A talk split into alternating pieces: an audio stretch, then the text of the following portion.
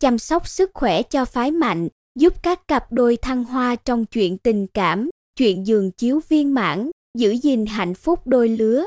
Chuyện giường chiếu lành mạnh mang lại hiệu quả rất tốt cho cơ thể và bộ não vì nó làm đẩy lùi căng thẳng và mệt mỏi. Nhiều chị em phụ nữ kháo nhau, đa phần những người đàn ông bên ngoài năng động, hoặc bác thì cũng sẽ rất khỏe chuyện giường chiếu.